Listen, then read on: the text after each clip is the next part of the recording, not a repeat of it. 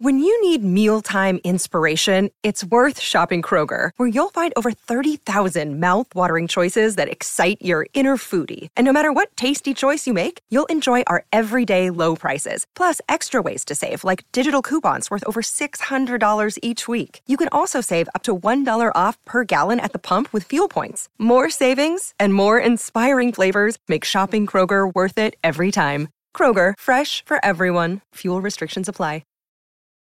Families have a lot going on. Let OLLY help manage the mental load with new cognitive help supplements for everyone four and up, like delicious Lolly Focus Pops or Lolly Mellow Pops for kids. And for parents, try three new Brainy Chews to help you focus, chill out, or get energized. Find these cognitive health buddies for the whole fam at olly.com. That's O L L Y.com. These statements have not been evaluated by the Food and Drug Administration. This product is not intended to diagnose, treat, cure, or prevent any disease.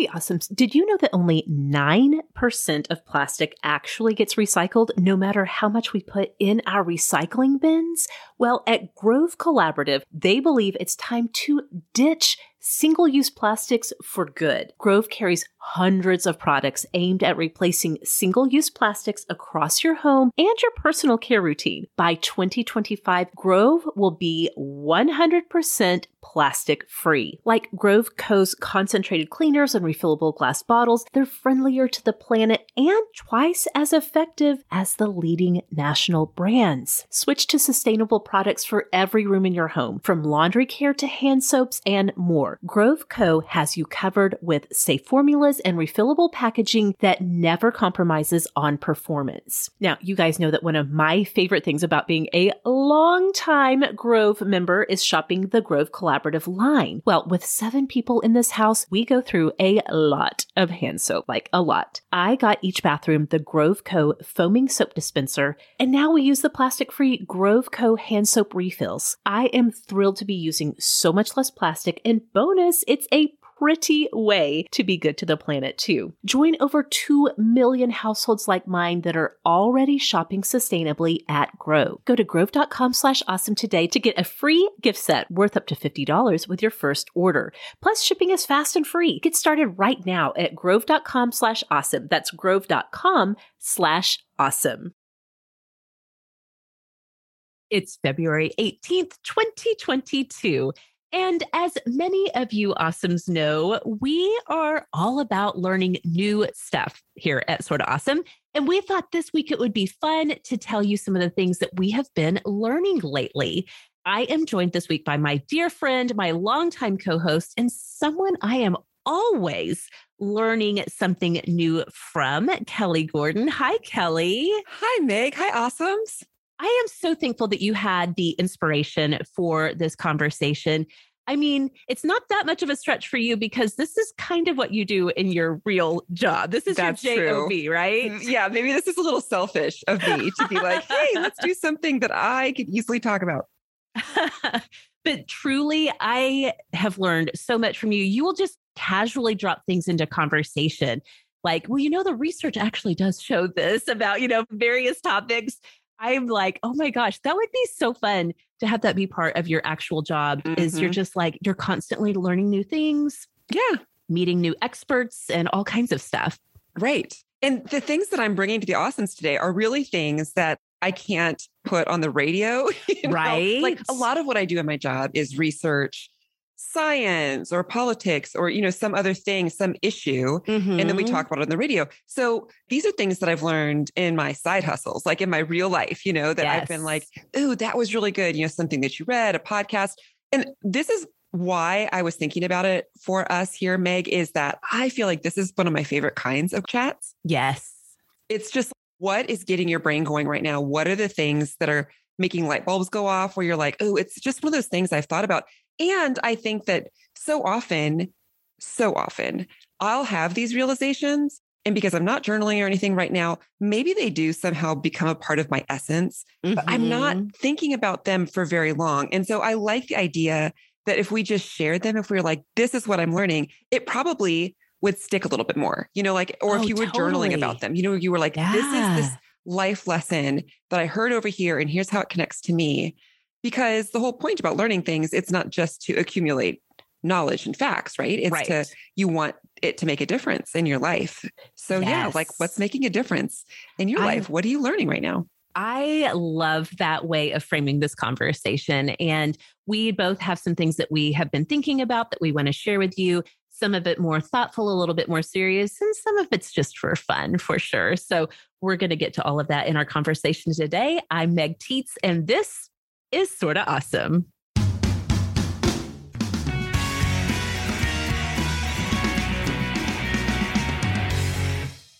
Welcome back, Awesomes, to the show that is all about helping you find conversation, friendship, and community. We are so happy that you have found your way to one of the best places in the world. If you are looking for a little extra support, maybe some connections for friendship, and definitely ways to make your life a little bit better and more awesome. If you want even more awesome in your life, we would love to have you come join our Superstar Awesome community. That is what we call our Patreon supporters. And for our superstars, we have all kinds of extra bonus awesome for you. We have hundreds and hundreds of hours of ad free exclusive episodes that you're not going to hear on the main show. We also do have ad free versions of this show.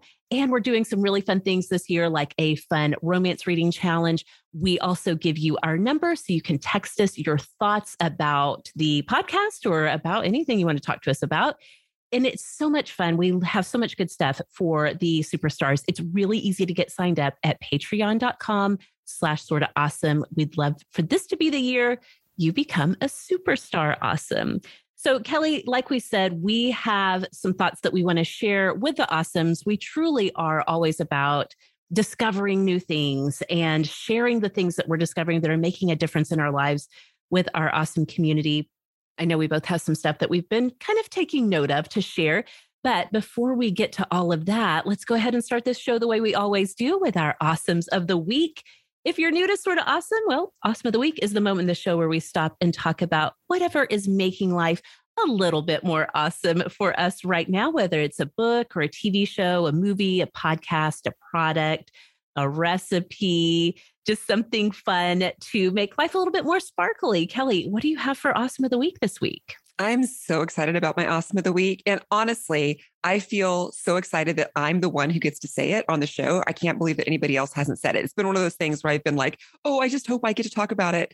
It is the TV show Abbott Elementary. Okay. Are you watching this, Meg? No, tell me okay. everything because I don't even know a thing about it. It's just in its first season. It's on episode seven or eight, something like that.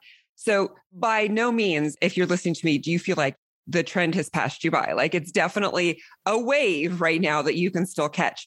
This is a show about an elementary school staff at a majority Black, under resourced school in Philadelphia, filled with all these different teachers, different types of teachers, mostly Black, some white, with an aloof kind of principal who's not very involved.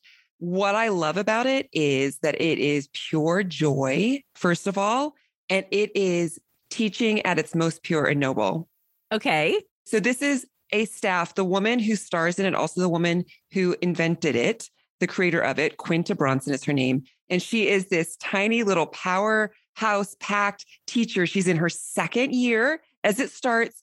So she has all the idealism and all the dreams. Like, I'm here to make a difference. We're going to do things. And then there are a couple of teachers who are much older than her. One is an mm-hmm. elementary teacher, one is another second grade teacher who are like, slow your roll a little bit, not in a bad way, in a way that says you need to balance out. Like you are going to burn yourself out.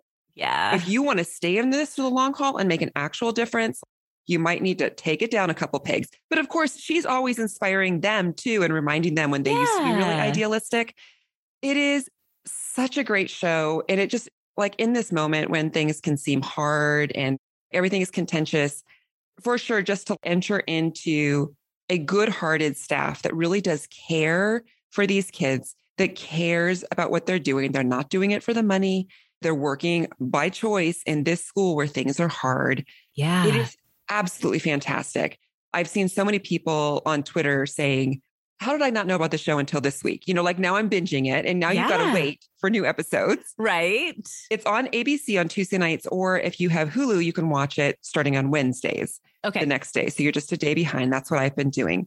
Of course, when I first started to watch the show and I had heard good things about it, and you know, I love a sitcom, mm-hmm. I was watching the first episode and just I went in at least four times during the 23 minute episode to Corey, my husband, who works for an organization Yes. helping teachers in under resourced schools and was like, Right. dude, this is your show.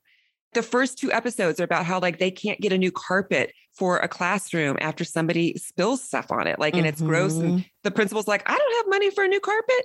Just these really real struggles of teachers who are trying to do the best that they can for their students was so real. So of course he already is like he put his people on it and they're talking to the people at the show and being like, you know, can we work with you? Wow. so yes. Some potential there. But that's not the real reason I love it. I just feel yeah. like there was that personal connection to me that I was like, yeah, this is like the real issues that you're addressing in so many schools across America. So anyway, it's just a really great show, you guys. If you're not already watching it, highly recommend it. You don't even have to have a subscription to something if you have actual TV, if- Mhm. even if you have an antenna, right? Tuesday nights, Yes. Check it out or look for it on Hulu. And then, of course, I'm going to be starting a thread in the Hangout to talk about it for those people who've already been watching it. Let's talk about our favorite characters. It seems like it's going to be one of those shows that's set up a little bit like The Office, where they do a little talking to the camera. Sure. Yes. So it has that kind of feel. It has the feel of this is going to be a show that's going to go for a while, that you're just going to fall more deeply in love with the characters. There's going to be a great story arc. You really get to see some good things happen. So it's truly an awesome for what we need right now. Abbott Elementary. name. Abbott Elementary on ABC. Okay. This was not on my radar at all. I'm usually a little bit out of the loop on TV, but especially like on broadcast TV, I feel like I, those network shows, I just don't hear Right. people talk about them as Right. much Who as knew a hit Yeah. could come on network television versus it being on cable or one of the streaming services? So, yes. Yeah. Well, I will definitely check that out as a former teacher. And of course, my sister is a longtime veteran teacher. Those issues are near and dear to my heart, too. So I'm going to absolutely check it out. Thank You'll you, love it. Kelly. I can't Yeah. wait. Okay. My awesome of the week this week is not quite as meaningful. Well, I mean, it's a TV show. Come on. yes, but it's grappling with like real issues, but Yes. it in a fun and joyful way. Mine is very much just a little bit more simple. It's actually two. You're getting a two for this week. Two great new moisturizers that I have found okay. that I am absolutely loving. One of them, I by sheer chance just added it to a CVS order I was making. Me and CVS, we're the best of friends. I guess days. you are, especially because the sickness, it just will, we need to like have a purge or something. Yes. Before my family got COVID, my parents, who are in their 70s and in terrible health, got it. Now, thankfully, they'd been vaccinated and boosted and stuff, but they still were really sick and they didn't want me to come over there. So I was like sending CVS orders over to their house. Then I was taking my turn at CVS getting stuff for my family. But in the midst of all of that, I found a great new moisturizer. It's from L'Oreal, their age perfect sunscreen Hmm. moisturizer and it's got a little bit of a pink tint to it. I'm showing you, Kelly, not that the awesomes can see it, but it's got like just a little bit of shimmer when you put it on. And it is a really great winter, like cold weather moisturizer. It's super thick formula, but as we know, we should all be wearing SPF daily, even in the winter, which seems crazy, but it's a great idea to have your SPF on every day. And so I'm loving this for a winter moisturizer because it's very heavy. It is definitely geared more towards maturing skin. It's part of their age perfect line, but it just feels so great on. And then the other one I just happened to pick up at Trader Joe's this week. And I don't know if this is new at Trader Joe's. You know, I love a Trader mm-hmm. Joe's skin or beauty product. This is their Enrich moisturizing face lotion, and it has an SPF 15 in it. This one I tried out, it is very lightweight. So I think this is going to be the one I transition to going into spring and summer because it does have that SPF, but it's super, super lightweight. It's not greasy. So if you do have more oily skin and you try to stay away from thicker moisturizers like the Age Perfect that I'm loving, this one's going to feel so great on your skin. Also, it's fragrance free. I have really reactive skin. In Mhm. fact, earlier this week, Kelly, I I woke up and I had put on a face product the night before that I've used before, but I haven't used it for several weeks. Woke up the next morning, complete breakout, complete Oh. breakout, like completely across my face. And I was like, oh, good. This is a great, great way to start the day. I mean, perimenopause with skin that's breaking out seems like an especial level Yeah. of hell. Absolutely, it is. So I cautiously tried this, but it is great for sensitive skin. I have had absolutely no reaction with this Hmm. Enrich face lotion from Trader Joe's. And of course, it was like, I don't know, under $8. So I love Trader Joe's, their capacity to get the great products to us for great prices. Yes. And that's what I was going to ask. What's the price point on both of these? I cannot remember the age perfect one. I will Okay. have to look that up and put it in the show notes. I mean, it wasn't anything too extreme. I was going to say, if it's drugstore brand, It's still that's the nice thing is you, Yeah. you're thinking like this isn't going to be like a $60 bottle of moisturizer, you know, like it's always pretty affordable. Okay.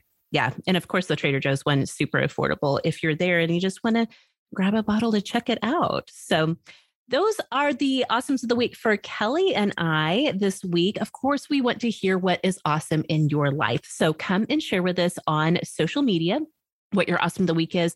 We'd love to have you join us over at Instagram at Sorta Awesome Show, where we talk about awesomes of the week and all kinds of other things. And as Kelly mentioned, we have our Sorta Awesome hangout group that is on Facebook, and it is the heart of our awesome community. If you have not joined us over there, we would love for you to come and join us, not just to talk about awesome of the week, but there are so many incredible, encouraging, supportive, life giving conversations happening there every day. Kelly, sometimes I'm like, I can't even keep up with all of the good stuff that Absolutely. discussed in here. Yes. It's so fun. Yeah, it really is. And really, truly so supportive. So Mhm. come find us on Facebook, facebook.com slash groups slash Sorta Awesome hangout. We'd love to have you there. Kelly, we have a lot of good stuff we've been learning that we want to share with the awesomes. We're going to get to all of that when we come right back.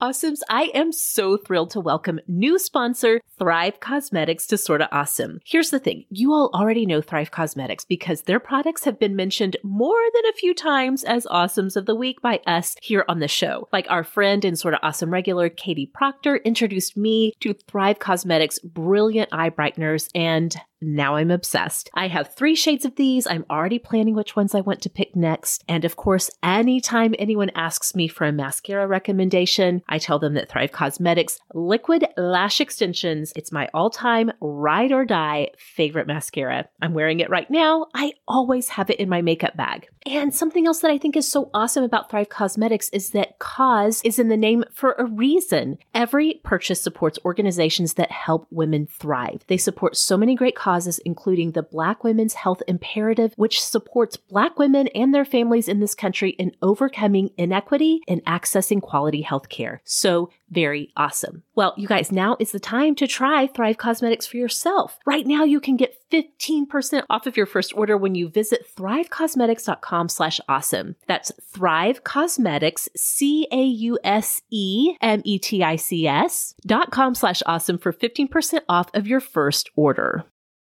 Okay, friends, real talk. We could probably all up our fruit and veggie game, but with everything going on in the world, who has time to track all of that? Well, this year I want to change that. That's why I'm keeping my freezer stocked with Daily Harvest. Daily Harvest is the easiest way to get more fruits and vegetables into my day every day. They have my back with delicious food that's good for me and good for the planet. Daily Harvest delivers delicious harvest bowls, flatbreads, smoothies, and more, all built on organic fruits and vegetables right to your door. And it stays fresh in your freezer. Right now, I am super into their delicious flatbreads, the artichoke and spinach, the kale and sweet potato. These are becoming my go to work from home lunches. They only take a few minutes to prepare and they never use preservatives, added sugar, or artificial anything. And they have delicious options for any time of the day breakfast, lunch, dinner, dessert, snack Daily Harvest is all about preserving and protecting the earth for current and future generations to come, from the recyclable and compostable packaging to investing in organic farming practices, reducing food waste. You can feel good about the choices you're making physically and for the environment. Daily Harvest makes it easy to feel good about what I'm doing for myself and the planet. Go to dailyharvest.com slash awesome to get up to $40 off of your first box. That's dailyharvest.com slash awesome for up to $40 off of your first box. dailyharvest.com slash awesome.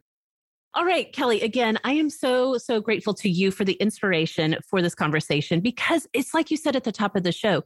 Sometimes we might have these things kicking around in our brains, but mm-hmm. if we don't intentionally have a conversation about it, or like you said, journal about it, then we have so much stuff in our brains that sometimes we just kind of like lose track of this stuff that we've been learning. Or at least that's how it is for me anyway. yeah. I would love to hear what is something that you have been learning, a lesson you've learned, something that you're like, you know what, I need to share this. Yeah. Well, and the cool thing is, is that a couple of mine at least can be followed up on by the awesomes if they want because they yeah. come from podcasts, mm-hmm. right? Okay. So if you're like, ooh, I want to hear more about this, yes. you can check it out. So my first lesson, I'm just going to tell you my lesson and then I'm going to give you my background. Okay. okay. Mm-hmm. And the way I wrote this down in my notes pad when I was just trying to be like, oh, I want to remember that. This sounds more cheesy than it was in the podcast, but that's okay. I like somehow wrote it down so that it rhymes. The first step to healing is to notice what we're feeling. Oh, yeah. Mm. Okay. So, again, maybe not like a brand new thought, but it hit me. And what I was doing at the time was listening to Kelly Corrigan Wonders, which is a podcast that I have really just fallen in love with over the last year. At the beginning of the year here, she did a little mini series called the 2022 Regroup. So it was four podcasts, and the idea was let's refocus as we start a new year on essentials. And the one that really I found the most intriguing was a regroup on parenting.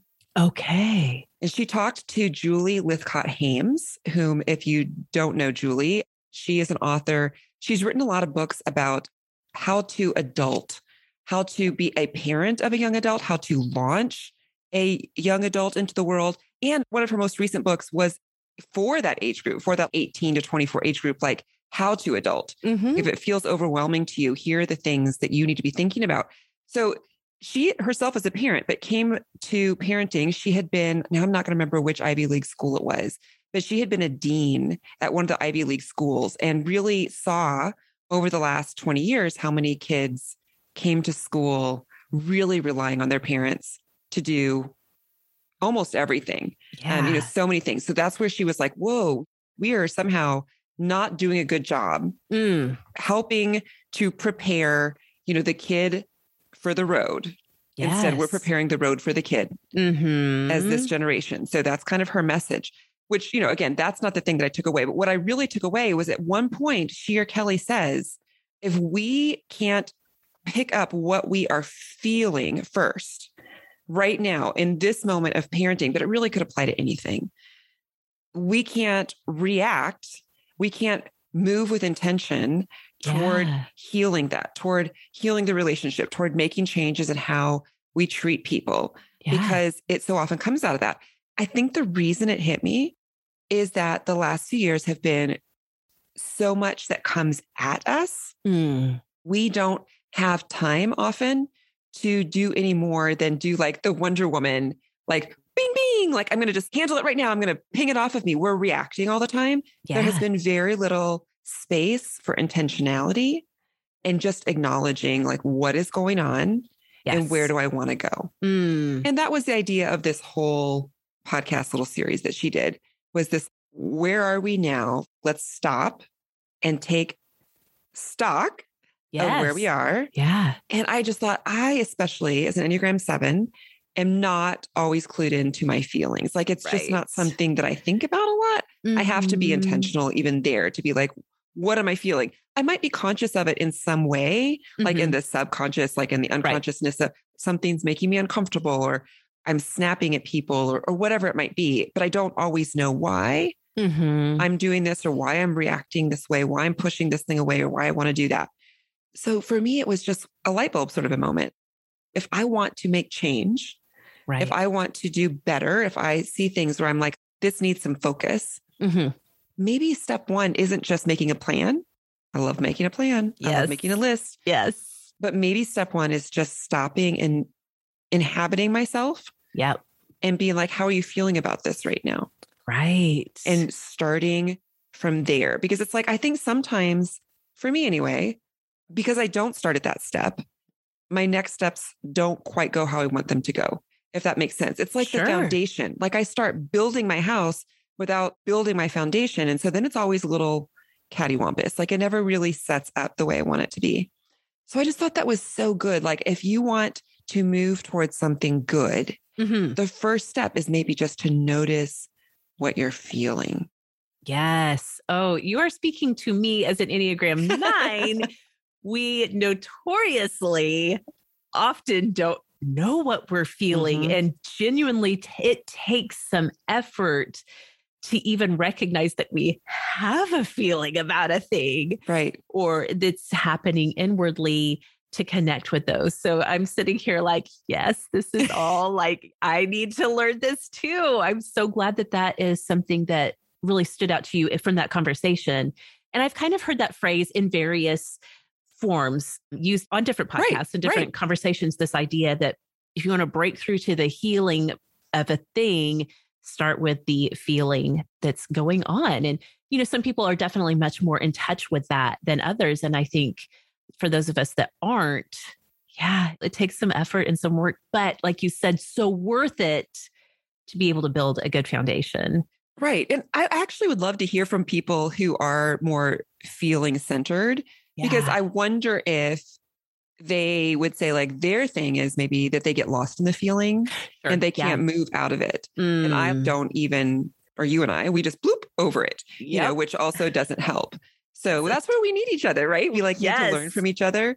So yeah, I just thought it was really good just to remember where you start matters. Yes. Yeah. Yes. So good. So good.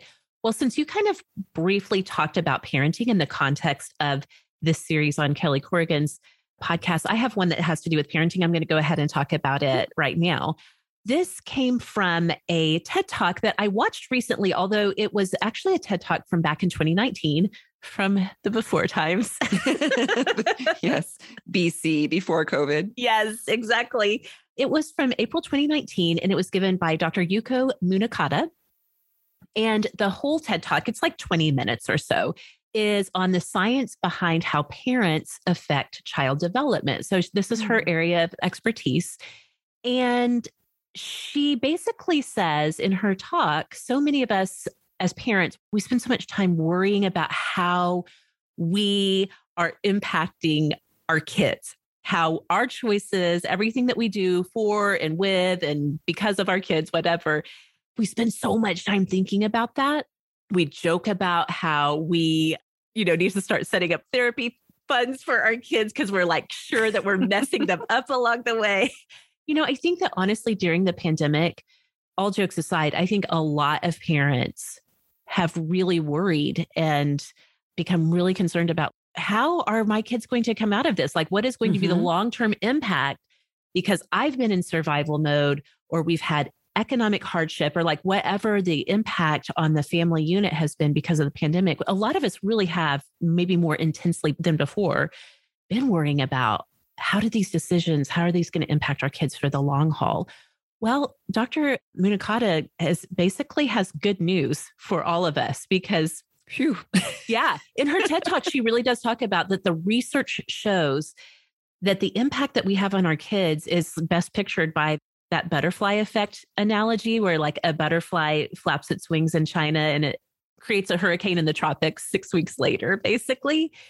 She's like, yeah, the things that we choose and the things that we do, they do have an impact, but it's often over time. And it may turn out in ways that we can't anticipate. It may manifest in ways that we don't think it's going to. And that can be for good or bad.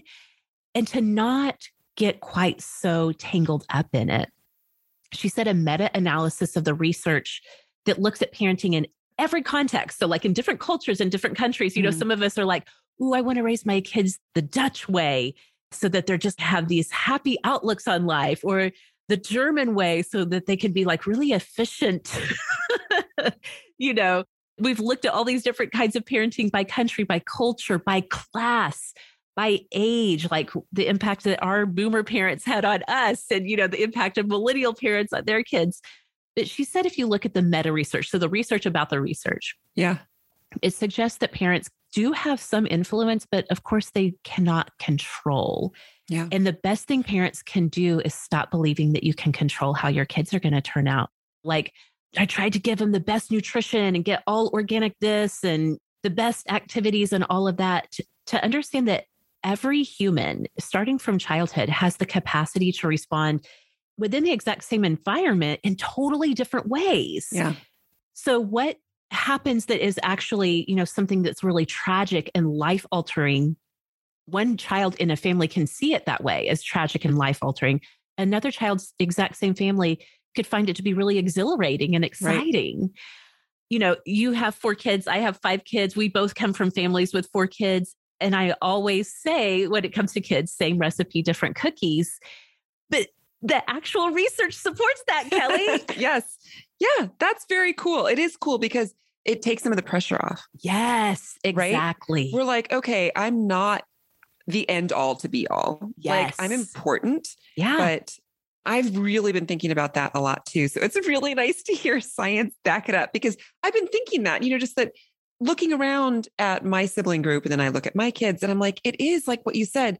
Everybody reacts differently. There's not one decision, one experience that one thing that I've done or haven't done that is going to always produce this result. Yes. Right. So we just do the best we can. We love the best we can. Yes. And just know that each kid is on their own path. That's Our job right. is just to love them as they walk their path. We don't get yes. to set the path. We have a lot of not control, which I don't always like. Yeah. But in some ways, it does take the pressure off too. I'm like, oh my gosh, did you listen to this TED Talk? Because that is actually her ultimate point. I will be listening to this TED Talk. she said basically, first of all, if you are a parent, to give yourself grace, forgive yourself for any missteps you think you've made along the way. And if you are a child of parents, to recognize they also were doing the best they need to do, you know, outside of cases with abuse and those types of things. But for the most part, most parents really are just trying to do the best they can. And to the best thing that we can do is just to love our children fiercely in this moment without it always being a game, not a game, but like a mindset of, I've got to do this now so that this child will turn out this way. Just you got to let go of that because that's not how parenting works. Yeah. And unfortunately. It, yeah, I know. But to let ourselves off the hook and just love our kids as the humans that they are in the moments we have with them in our homes. So yeah. I feel like when I take that pressure off of me, I'm able to delight in yes. them more. And yes. because I'm not so stressed and tightly wound about mm. everything, yeah. I can just be like, eh, we'll get through it. And I feel like that's what the people who are a little ahead of me on the journey, you know, yeah. like if you guys, this is a side little thing. If you don't have people in your life who are a little ahead of you on whatever journey you're on to call back to you and say, I'm up here. It's going to be okay. Yeah. That is invaluable. And then you, in turn, can turn around yes. and say, Who's coming behind you? Right? How can I call back? And the thing that I hear from my friends who have young adult children who are just a little ahead of me is always, It's going to be okay. Mm-hmm. It's going to be okay. And I remember the days of potty training. Oh, mm. Potty training is awful. And you're still, aren't you still doing potty training? Yes. Yes, because Make my me, life is parenting that never ends. You are my hero when you're finally, at least for me, when I was out of potty training, I was like, oh, I have crossed the line, like a good yes. line, like it was not mm-hmm. bittersweet. you know, sometimes you're like, oh, it's bittersweet. I've nursed my last baby. Not Being with, done with potty training yes. is like, that's the good thing. I'm done with that. But I remember it being so stressful and feeling like, oh, they're not getting it. And what am I doing wrong? And how could I help them? And I'm frustrated and they're frustrated. And now I think, why did I stress so much? Yeah. They're going to get it they're yeah. going to get it. Like you do what you can. Stop being so like, ah, yes. tightly wound corkscrew about it. Mm-hmm. But of course, now I'm like, ah, over something new, right? Over having high schoolers. Yes. yes. So, probably right about the time that you figure out that you don't have to be stressed about everything. Yeah. They're gone. And that's why you're a great grandparent. you're like, eh, it's fine. They're going to be fine. That's it. That is absolutely the truth. It really is. I think this goes without saying. Kelly and I will definitely put links in show notes yes. where you can go and find our sort of inspiration material for all of this. But it's a really great TED talk. It's less than 20 minutes and just really reassuring. So, okay, what else, Kelly? What else have you been learning lately? Okay, so my other one is all about the science of quitting. Oh. So I don't have one quippy life lesson for this, but this actually comes from the awesomes, from the superstars, I think, because I was talking in an overflow late last year about possible changes with my job and feeling mm-hmm. like maybe I need to quit. Mm-hmm. And so mm-hmm. somebody shared a podcast. The podcast is called A Slight Change of Plans with Maya Shankar. Okay. So this was a podcast that she did that was on the science of quitting, and she talked with Annie Duke. So some people, when I say Annie Duke, they're like, oh, yeah, I know who that is. She is or was, you know, I don't know how these titles go, but a world class poker player, like one oh. of the oh. world's top poker players. Okay.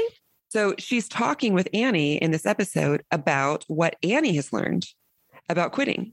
Interesting. Because when you play poker, you got to know when to fold them. That's right. Right? You got to know yes. when to hold them. You got to know when to fold them. Kenny and Rogers so, taught us well. exactly. I was trying to be like, I'm not going to sing for you, but that's definitely what's playing in my head. Yes.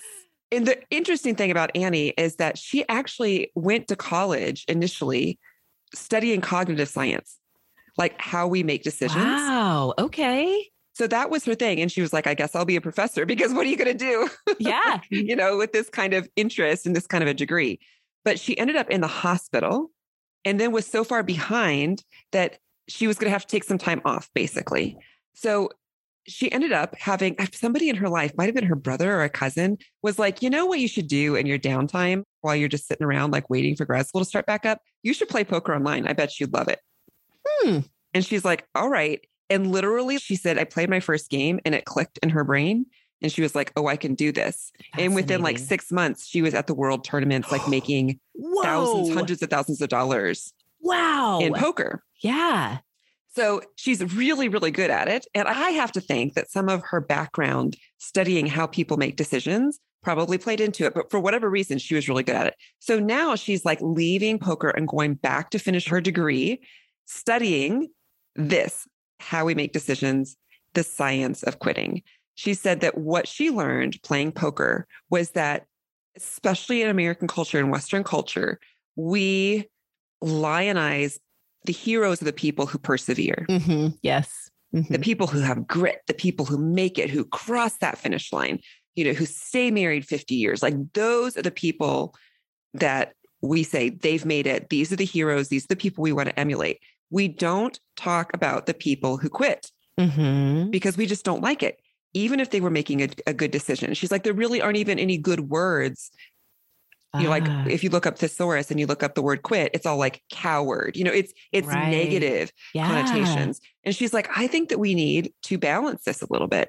There are good reasons to quit. And there are all kinds of things happening in our brain that make it harder for us sometimes to quit.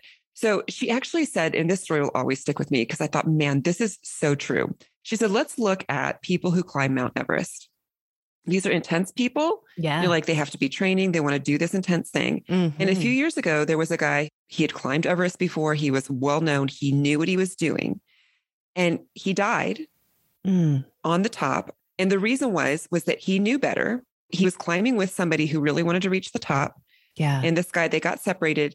So he knows there's a point on the mountain where it's going to be nighttime. If you hit this point and you're not, you know, it's not this time of day, you need to turn around.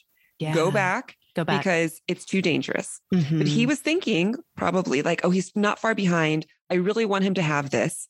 And so he waited. Oh. He didn't oh. quit. Yeah. And he died. Mm. And the guy mm. died. And there were people who quit who turned around at that turnaround checkpoint because they said, you know, we're not going to be able to make it. We're going to turn around. Yeah. And they lived. But we don't hear about the people who didn't make to the top of Everest because they made a good decision and lived. Right. Yeah. We only hear about the people who persevered and made it to the top. Yeah. Because yeah. that matters to us something in our right. brains. Yeah. Like they made it, right? Mm-hmm. So she's saying, like, why did he make that decision? Is one of the things that people were like, he knew better. He knew this mountain. And she's like, I think cognitively, there are lots of reasons why we could see why he would make that decision. And so she goes into it on the podcast. Of course, I'm not going to be able to get into all of her things, but just this idea that we are primed the more, especially that we have invested in something. Yes. Mm-hmm. To not quit. Yep. It's hard for us. We really have to retrain our brain because so many things in our lives are like persevere, keep going, don't quit and I've talked about this before on the podcast that this is a thing that I've really learned the hard way mm. in my life because I think not only American culture do we say, you know, the heroes don't quit, but the Christianity that I grew up in also was like, you know, the people who stay married, the people who don't quit, you don't quit, you don't quit, mm-hmm. they melded together mm-hmm. to make this mm-hmm. very strong ethic of yeah. not quitting. And I look back and I have said, my oldest daughter, Natalie, was really struggling in high school. And there was a point where we were like, oh, honey, you know, high school's hard. You just push through. We were doing all of the things that we are told to do to help Mhm. somebody persevere. And there came a time, it was actually, I think it was the beginning of her junior year, that she had a panic attack when we were going back to like put st- stuff in her locker. Mhm. And she was like, I just can't. I just can't. And it hit me that I had been spending years pushing her to continue on, to not quit, when maybe the right answer would have been to say, let's look for something else, which would have looked like quitting, you know, Sure. like, yeah. let's look at something else instead of just doggedly Mm, pushing ahead mhm. on this path into the storm and hurting people. That's the thing that I think of now with my determination to not quit. And, you know, so many times we say, oh, we don't want to give our kids the idea that they can just drop out of their sport or they can stop those piano lessons. Like they need to finish, they need to learn that you don't quit. And I can Mhm. see some value in that in short term things. You know, if you've signed up for a basketball through your community ed and it's six weeks and the kid's like, I hate it after the first time, there's value for sure in teaching kids like we're going to finish what we started Mhm. it's six weeks. But there's a difference between that and saying, I'm into this marriage, it's really toxic, but I'm not going to get divorced. Right.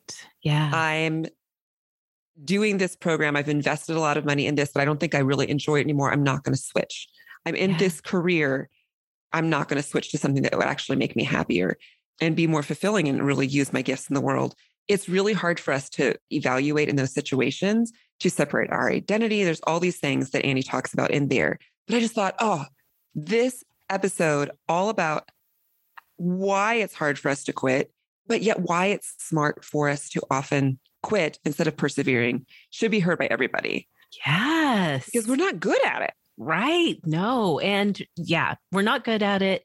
And there's so much often shame and, like you said, just negative connotation attached to it. And I think it's time for a paradigm shift on that, that we can Yes. look at the value, the benefit, the actual courage that it takes sometimes to do something that might be considered by others as quitting. So, yeah, that's Yeah. really good. I, yeah, we'll I share that, episode. sure. Yeah, it's not, again, not super long, but if you're out for a walk or whatever, I bet it will just energize you. Yes. did me. I really like that. Okay, another one I wanted to share about has to do with the concept of revenge bedtime procrastination.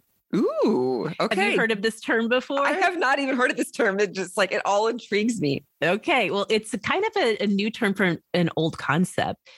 It is this idea that if your days are packed and crammed with obligations and multitasking and doing all of these things, that you rebel against going to bed because you want to get Okay. that little bit of time for yourself. Okay, I know the concept. I Yeah. didn't know the words. Yeah. Yes. So that idea of revenge bedtime procrastination really kind of went viral back in 2020, I think it was, in a tweet from journalist Daphne K. Lee. And she was talking about this phenomenon in China, especially. In Chinese, the phrase translates something like retaliatory staying up late. So, in some parts of Chinese work culture, they call it the 996 culture, where workers are working from nine to nine, six days a week. Whew. And you can imagine, yeah, the burnout that comes with Mhm. that. So, I was reading about this in a newsletter from Anne Helen Petersen. Talked about her newsletter before. She's just like really great with cultural commentary. And so she's talking about this sort of revenge, retaliatory staying up late that happens. And she said it's a symptom of workism and burnout that accompanies it, which means you can find it anywhere where there's that approach to a career has been normalized. This idea that this is totally normal, that you just work and work and work and you have no time for yourself, right? She said it's illogical and annoying and only makes things worse, but it's also what our souls do when we refuse to nourish them. Hmm. They sabotage our most perfect intentions for sleep because sleep is not the same as leisure. So, yeah, there's just kind of been different people commenting on this idea that when our days are filled with obligations and we feel like we are constantly, constantly giving and showing up for people and, you know, have no time for ourselves, that we rebel in the evening hours by just insisting on staying up so we can have a little time for ourselves. So then I read a Washington Post article from June of 2021 with some ideas about how we can curb that or Hmm. stop it because ultimately you know it's a vicious cycle like you Right. spend your whole day meeting obligations meeting expectations you have time for yourself at night but then you're tired the next day and you're you know it's Yeah. just this cycle that's not It's for us. self sabotage. Yeah. Like it's self sabotage. Yeah, right. Yes. So, of course, one of the things that they talk about is you can carve out time for yourself and maximize it. So, when you do have some time that's not in the middle of the night or late up past your bedtime, to do something that actually supports your mental health, it actually creates resilience in the face of stress. Now, that's great if your life is set up that way where you can just be like, you know what I'm going to do? I'm going to make time for myself. I know that even though I have not worked a job that required me to be there from nine to nine, six days a week, I have parented small children, which is an around the clock. Yeah. I was going to say it's, it's seven, 24 seven. Yep. And if you are a stay at home parent and you don't have even a different context that you're going to for work or for volunteering or whatever, that it really does feel like this is around the clock. And you have to have some kind of external support in place, Mhm. right? If you have caregiving obligations, either children or aging parents or whatever. And so I thought, well, that's a great idea if your support system allows you to do that. Another one, though, that really spoke to me was to prune your schedule. Mm. So, Dr. Christine Lee, who is a clinical psychologist and anti procrastination coach, in that article said, We're more likely to feel vengeful when we don't see the value in our daily time commitments. So, if you can identify the things that you feel like are maybe useless meetings or obligations that you don't even actually really care about and start cutting those out, that can help you not feel like you have to, you know, have this Right. revenge fueled mindset at the end of the day, right? right. So they gave a couple of tips. Another one that spoke to me because I do like to do stuff like this is to use breath work to come back into your body, Mhm. especially as you're kind of clocking out from whatever your thing is. So, like, I tell my kids there's a certain time in the evening where I'm off mom duty and they'll Yeah, have to solve that's their good. problems and those types of things. But whatever it is, whenever you're transitioning into that time at the end of the day to do some breath work to come back into your body because so much of us spend so much of our days not in our bodies. So we're multitasking, we're answering emails while we're trying to have conversations and all of these things. We're trying to catch up on texts, but to just use that time to come back into yourself. And then after you have really reconnected inwardly, ask yourself, you know, what is really going to nourish my soul right now? Now, we don't all have the opportunity or the privilege of being able to do that every single night. But if you do find that this revenge bedtime procrastination is an ongoing kind of habit that you've gotten yourself into, maybe you can start with one or two nights a week, really stopping and being like, what is actually going to nourish me in these Mhm. few hours that I have for myself? And then kind of allow yourself to grow towards a more healthy view on it from there. So, Yeah. I love that. Super important. That's like real self care. real self care. Yes, for sure. Okay. Well, those are a couple of the things that we've been learning. We still have even more that we want to share with you all, and we will get to those when we come right back. Good news, friends. If you are suffering from way too many subscription syndrome, there is a way out, and you don't even have to talk to anyone. Let Truebill do the work and set you free. Average users save $720 a year using Truebill. Truebill is the new app that helps you identify and stop paying for subscriptions that you don't need, want, and the ones that you simply forgot about. Some companies make subscriptions so hard to cancel, so Truebill makes it incredibly simple. You just link your accounts, and Truebill will cancel your unwanted subscriptions in one tap. And your Truebill concierge is there when you need them to cancel unwanted subscriptions so you don't have to. Now, you all know that I would rather have a double root canal than have to talk to someone on the phone. And that is why Truebill has been an actual miracle for me with money management. There's no reason to put off canceling subscriptions when Truebill does it for me. So don't fall for subscription scams. Start canceling today at truebill.com slash awesome. Go right now. Truebill.com slash awesome. It could save you thousands a year. Truebill.com slash awesome.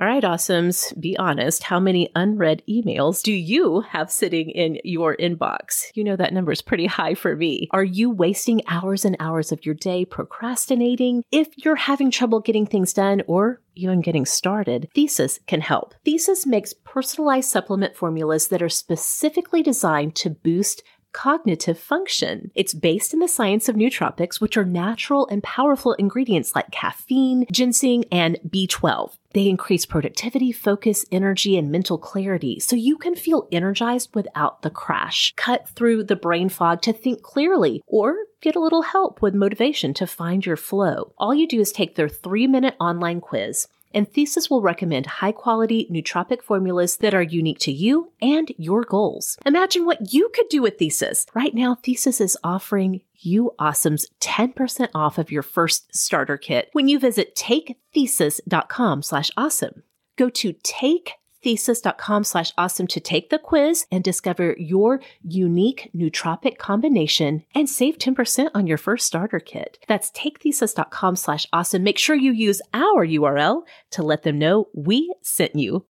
Hey friends, even though we and my family are dog people now, I actually grew up in a family that loves cats. In fact, my parents still have three cats and they get really upset when their cats are sick. But since they aren't mind readers, they don't always know when their cats are healthy or not. That's one reason they are so happy to have Pretty Litter. Pretty Litter's ultra absorbent crystals trap odor instantly, so no more cat bathroom smell. And as anyone who has ever kept up with a litter box knows, that conventional litter, it gets tracked all over the place. But Pretty Litter's super light crystal base also minimizes mess and dust. Plus, the crystals last up to a month, which is great for my parents. It means less scooping and fewer trips to the garbage can. You know, cats can be pretty mysterious, and it really can be hard to know if they are having any health issues going on. Pretty Litter brings cat people so much peace of mind because the coolest thing about Pretty Litter is that it changes colors to help detect early signs of potential illness in your cats, including urinary tract infections and kidney issues. And Pretty Litter ships free to your door in a small, lightweight bag. You never run out of it, and you don't have that huge container of kitty litter taking up space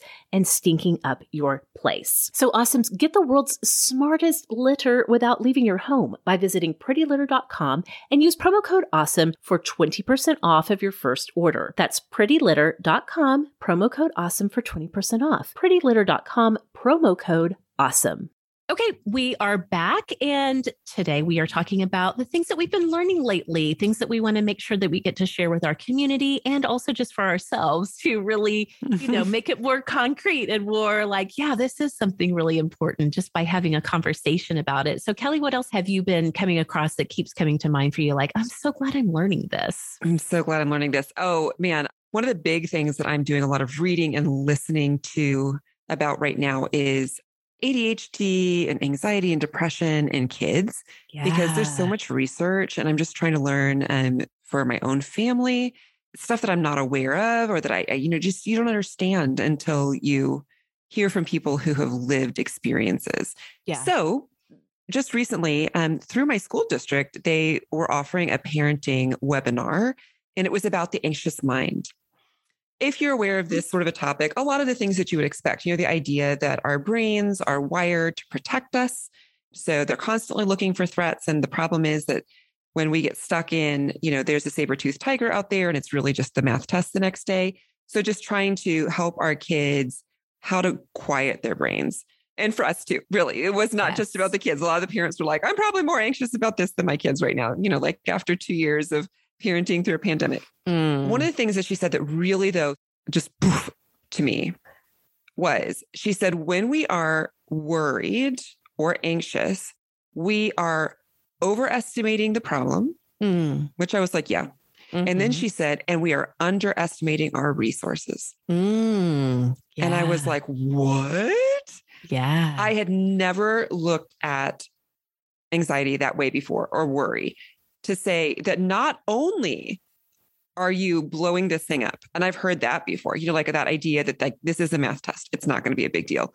But also we are underestimating the things that we have at our disposal to deal with it if it happens or whatever's going to happen, we have the tools to deal with it. Mm-hmm. Yeah. And I was like, whoa, this will change the way I talk to myself and talk to my kids. So instead of just saying, well, I know you're worried about that test, we'll just stick with that example, honey, but yeah. You can study or you've done your work or whatever, but also saying, you also can talk to the teacher like afterwards. Could you retake the test? What are the things that you have, the tools that even if the worst case scenario happened, what would you do? You have tools to deal with it. Mm-hmm. You are mm-hmm. equipped. Even for me, saying when I'm going into a worst case scenario of something at work, let's say. Mm-hmm. Yeah. So there's something that's happening, and I'm like, oh my gosh, this is going to go off the rails. I have people I can call in. You know, I have backup people. I have learned things. So even like not giving myself due of saying, like, you know what to do. You know a plan B. We'll get through this. It's like that yin to the yang yeah. of looking at the problem. Not only is the problem probably as dire as my brain is telling me that it is right now, mm-hmm. but also my brain probably isn't looking at the toolkit that I already have mm-hmm. and the support that already surrounds me yeah. to deal with the situation. And I was like, I just loved the switch on that yes. and the ability to say to my kids, you have tools. I'm here. You are loved. It's not just about making the thing out there that's big seem smaller, it's also making yourself seem bigger. Yes. Yeah. That's so good and so helpful. And I have definitely seen that in AJ, our middle schooler. The pandemic schooling has been very difficult for her. And so being able to call to mind for her, like you said, the resources that she does have both inwardly and externally mm-hmm. to stay afloat in classes has been meaningful. Not to say that we wrapped it up with a pretty bow and everything's great. Yeah there have been and there are some ongoing stresses with that but yeah that just being able to remind ourselves and our kids of that that's a game changer right there. Yeah. All right my next one is absolutely not if anything of cultural weight or value or a personal thing. I just find it fascinating. And so i think i notice it a lot because i do have two teenagers here and that is the concept of tiktok couture and so, Ooh, okay. I, so, yeah, explain. Yeah, I just read about this. This is actually a really recent article at Vox from writer Rebecca Jennings. She writes a lot about cultural trends there, especially TikTok stuff. And so she started her article by saying, here are some of the trends that we'll see in 2022 according to TikTok. Kelly, buckle up because this is quite a list. We're talking ballet core, royal core, regency core, indie sleaze, I don't even know what that means. You're I saying words either. and I don't know I have no means. idea what, especially what indie sleaze means. Uh, Russian bimbo core. Avant apocalypse, which is also sometimes known as dystopia core. Okay. Hyper Gen Z, skirts over trousers, opera gloves, all of these things that are trends mm-hmm. according to TikTok. And she really dives in in her article about how you know teens have always especially starting in the mid 20th century teens mm-hmm. have been very interested in what's trending. How do we get in on trends? How do we participate in this? But obviously for like our generation like gen x and even millennials to some extent we basically had access to fashion magazines or magazines that were geared towards teens. We had the mall you know, stores and brands kind of telling us this is what the trend is. Yeah.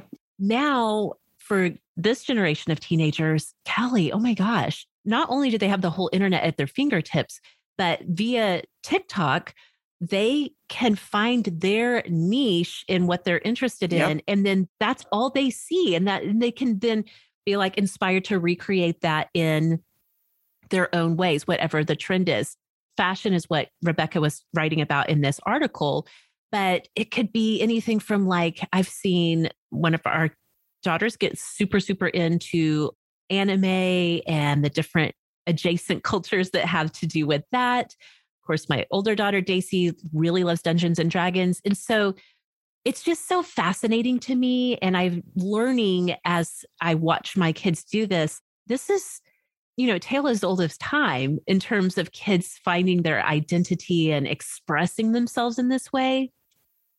But to see the impact and like this sort of cycle of it with TikTok, they find kind of who they want to be via what TikTok serves them. They kind of play around with that and then they move on to the next thing. And I think that was another point of this piece at Vox mm. was for us as parents, we might be like, weren't you just into this last week and now we're doing this? But to them, that's just the actual speed and the pace of it, of just yeah. trying something on and playing around with it and then throwing that out, kind of going back to what you were talking about, quitting things. It's just maybe more on a micro level with kids, is that they do, because they have access to so much, they can dabble yes. in things so much more. And I think that that causes, for us, it maybe causes a little friction as parents because we did kind of grow up in this mindset of, okay, if you were into dance, that's what you did. And that was your activity. And that was what you did for years and years. And you put a lot of time and money and energy into it. Mm-hmm. But this generation does not have that kind of right parameter. They want to just play and dabble and move on to the next thing. That's so interesting. I was just thinking that you know, when I was in high school, you had the different, you know, like not even cliques isn't the right word, but you'd be like, well, that's the druggies, those are the jocks, right, those yep. are the preppies. And so I remember talking to my kids, you know, over the years, what are the words that you guys use? Yeah. And they'd be like, well, there's the skaters, you know, like so different terms. Yes. Because of the different things. But I was like, this might be because I think they still have that. I've asked at the middle school and she's like, oh, you know, there's the e-girls and like so it's all different oh, yeah. terms again. Mm-hmm, mm-hmm. But I don't know that the next like that might be going away. Right. Because the identities get so fractured, not in a bad way, but just like so many smaller, so many different things you don't have that, well, I'm just this one thing, like this one thing that I'm known for. It changes so often and you have so many more options. It ends up being like there's this two kid group that is the Russian yeah. bimbo core. you know, like it's not going to be a group. You're not going to have the Breakfast Club someday where you yeah. had like you had a representative of each sort of type of high schooler. Right. And yeah. that's just going away, which mm-hmm. is not mm-hmm. a bad thing, I don't think. It's yeah. just interesting. Like the group identity is not there because you have so many more choices. Maybe you do have a group, but they're all over around the world. Like your group is actually some students in Brazil and a few in Israel and some in Japan. And you're like, those are my people. I'll go to school with them. But I do have a group. You just we're not all congregating in one place. We congregate online. Yeah. That's so interesting. Yes. Okay, I'm going to go ahead and tell you my last thing. And then I know you have one more thing that yeah. you recently. Yeah, mine's silly. that I love and I cannot wait to hear about. But speaking of kids and what they are into, because of my kids, we have gotten really into bubble tea or boba, is what we call yeah. it. But it kind of goes, you know, by both names. One of my very favorite YouTubers is Safiya Nygaard. And recently on her channel, she did a thing where she took over, like she ran a boba shop for two days. Oh, and yeah, it's such a fun video. Day one, she's doing the training. She's learning how you make the boba and how you make the tea and all of this, which was fascinating. And then the second day, they're actually, she and her husband are quote unquote running the shop. They mm-hmm. had a lot of support from the actual employees there but I loved it so much. And it reminded me that my friend Grace, who is a superstar and an awesome, has asked me a couple of times, how do you order boba? Walk me through it because I don't want to, you know, feel dumb going into a boba shop and ordering. And I feel so bad because I have not written up a little tutorial for her. So now we're just going to all talk about it. That's right. and I learned this from my kids because the first time we were ordering I was like, what even is this? How does this work? One thing that helps a lot, Kelly, is that a lot, a lot, a lot of your boba shops, whether they're locally owned or part of a chain, have their menus online. Yes. So you can go and look and see. At least familiarize going... yourself. Exactly. With the exactly. Mm-hmm. Mm-hmm. But the basic idea is this you decide on what kind of tea you want for your base. So you could do like a green tea, you could do a black tea. Some shops will have oolong tea, which is kind of like a cross between black and green tea. I like a milk based tea that's going to be a lot creamier mm-hmm. and not mm-hmm. quite so acidic, but it's just whatever you're in the mood for. That's your first decision. What's your base tea? Some boba shops do serve like a hot tea with boba. I think hmm. most people, though, think of when they think mm-hmm. of going to get bubble tea, they think of like an iced right. tea. The one that we like to go to that's down the street from us, they let you pick how much ice you want. If you want more ice, less ice, or no ice So that's something to keep in mind as well. And then our, again, our favorite shop also lets you pick the amount of sweetness. Like if you want full sweetness, half sweetness, or very little sweetness. So you have a few decisions to make, you know, as you're kind of getting your base set up. And so then you can go in a fruity way if you want to do like a peach tea or kiwi, mm-hmm. mango, winter melon, passion fruit could go a more fruity tea direction, or you could go more creamy, like a chocolate or a coffee, a chai based tea. So, those are some things to keep in mind what you're in the mood for. I think where most people get a little overwhelmed is when it comes to the toppings. Some people call them the sinkers. We don't call them that, but they are the things that sink down to the bottom of your cup in your bubble tea. So the classic thing is either a boba pearl or tapioca pearl. Mm-hmm. Some shops will use those terms interchangeably, but technically, tapioca pearls have not been soaked in brown sugar. So they're going to be smaller, they're denser, and they're less sweet. Whereas boba pearls, which again, most of us think of when we think of bubble tea, those have been soaked in brown sugar, like in a syrup. And so they're going to be a lot sweeter. And again, just kind of depends on your preference. But most boba shops or bubble tea shops, your boba, you can ask for it, but there's some drinks like the one that we go to the most often, like boba's included in the drink recipe. Mm-hmm. And so mm-hmm. then you can add other things as well, but that's going to be definitely included. Okay, one that I was not familiar with, but some people really like it is pudding. So mm. you can choose pudding as one of your toppings. It's an egg and milk pudding that has been made and then cubed and they add it to your drink. That's a really nice addition if you're doing a cream tea like a chai or a coffee tea. Other people might like to do jellies, which are kind of jello jigglers. Yeah. In your Just drink. small. Mm-hmm. Yep. Cut down really small. They're usually fruity flavored. So they're really fun to add to the fruity teas. Now, our shop does ice cream. No, I've never seen that. Yeah, you can either have ice cream blended in or just a scoop added to your tea. My twins love our shop has a Oreo boba tea where you can add the ice cream to it. Oh my gosh, the sugar in this is just like off the charts. And speaking of sweetness that you can add, one thing that became really popular, again, I think because of a big TikTok trend, is adding cheese or cheese foam. This is Stacy's favorite thing to add. Side eye. Really, Daisy? Okay. I don't care for it myself. Like a Cheez Whiz? no, that's what you would think when you hear cheese tea, cheese though, foam, right? Yes. Yeah. It's made from heavy cream and cream cheese. Oh, okay. So okay. it's kind that's of like, a, yeah, yeah, yeah. It's just think cream cheese, but it's been whipped together to make this foam with heavy cream. Again, okay. this is Stacy's favorite. That's usually going to be a topping across the top of your tea if you're into that. So those are the choices you're going to be making. But if you're going to make your first order I do highly recommend looking at the menu online first because if you just walk into a shop and you're looking at all the choices, it is extremely overwhelming. Yeah. Because there's so many ways you can do this. So look online first and kind of get an idea of how you want to make your order. Well, and almost every shop has some preset selections, just like, you yes. know, like at a Starbucks, the actual options of things they can do are numerous, but yeah. they're like, here, would you like a mocha or a vanilla latte? So you can be like, I just want that thing.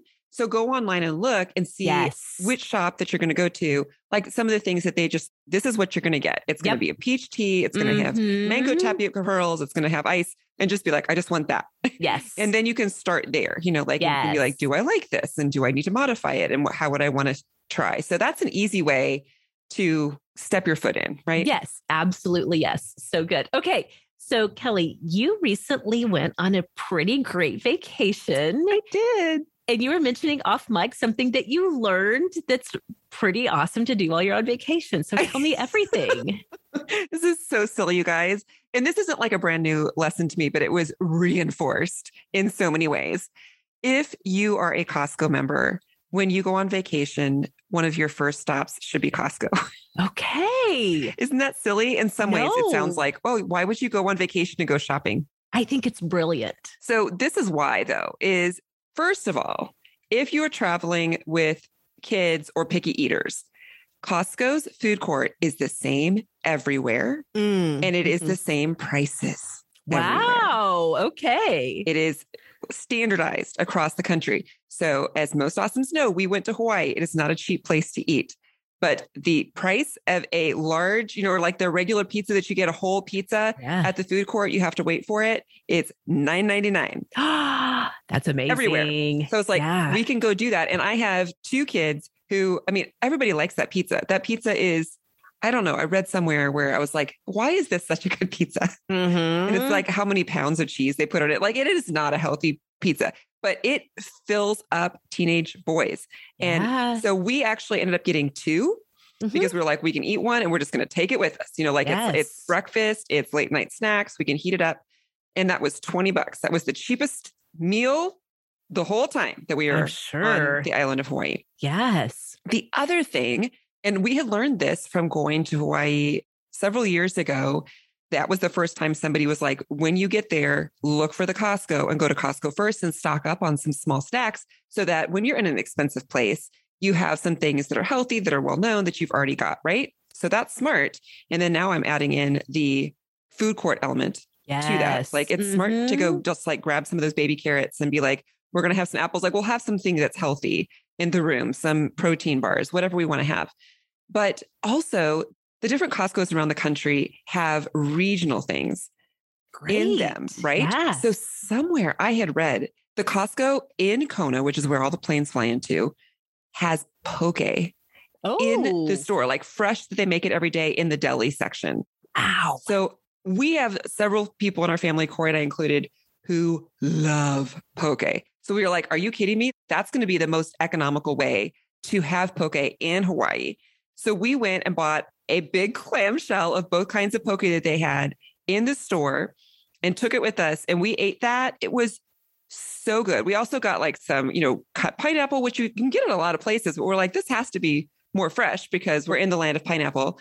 And then I learned, to my great sorrow, some awesomes told me that I did not know this when I first went. I had looked through the alcohol section to be like, is there anything that's like exciting here? I didn't really see anything, but they told me later that in Hawaii they sell pre-made mai tais in a Mm. pre-made. It's got the alcohol in it, so it's like their golden margarita mix, which we've talked about before on here. Yeah. Like you Mhm. can get it at Costco. It's like nine dollars where I live. A big bottle. It's already pre-made. If you like me are one of the only people that drink in your house, like you don't have to make Yeah. your own margarita. Mhm. Very economical. So they had the same thing for mai tais, and instead I was buying mai tai, you know, at twenty dollars a pop everywhere I went because I, Yes. we were in Hawaii, and I was like, oh. If I had known, and then we went on our last day because the other thing about Costco is since it's regional, they often have like little souvenir sorts of things. Oh, So we went and bought um, souvenirs and like chocolates that we could bring home with macadamia nuts for our family. yeah. And I found the Mai Tai mix and I was like, how can I take it home? And Corey's like, you have a carry on. You can't. Like, there's literally no way. And I was like, oh, this is killing me. But Yes. the genius of Costco on vacation, you guys, it's, I think, especially if nothing else, just knowing that the food court is there, it's Yep. a cheap, recognizable option for kids. And it's just helpful. Yes. Oh my goodness. Okay. I'm going to file that away. Yeah. That is so smart. And Wherever you go, check to see if there's a Costco there. Yes, for sure. For sure. All right, Kelly, this was so good. And you've given me so much to mull over myself. I know this is going to really speak to so many of the awesomes who are listening. Mhm. If people do want to find you and talk about something we talked about on the show or just life in general, where can we find you all around the web? Of course, you can find me in the Hangout in the Superstars group. That's on Facebook. But if you want to look for me on Instagram or Twitter, I'm at Kelly Gordon MN for Minnesota. Okay. You can find me on social media at Sorta Awesome Meg in all of the places. And you can just search Sorta Awesome, whatever platform you are on, hashtag Sorta Awesome, so we can catch up with your conversations and learn about what is awesome in your life right now. We would love to be able to find you in all of the places. So awesome. Thanks so much for listening. We'll see y'all next time.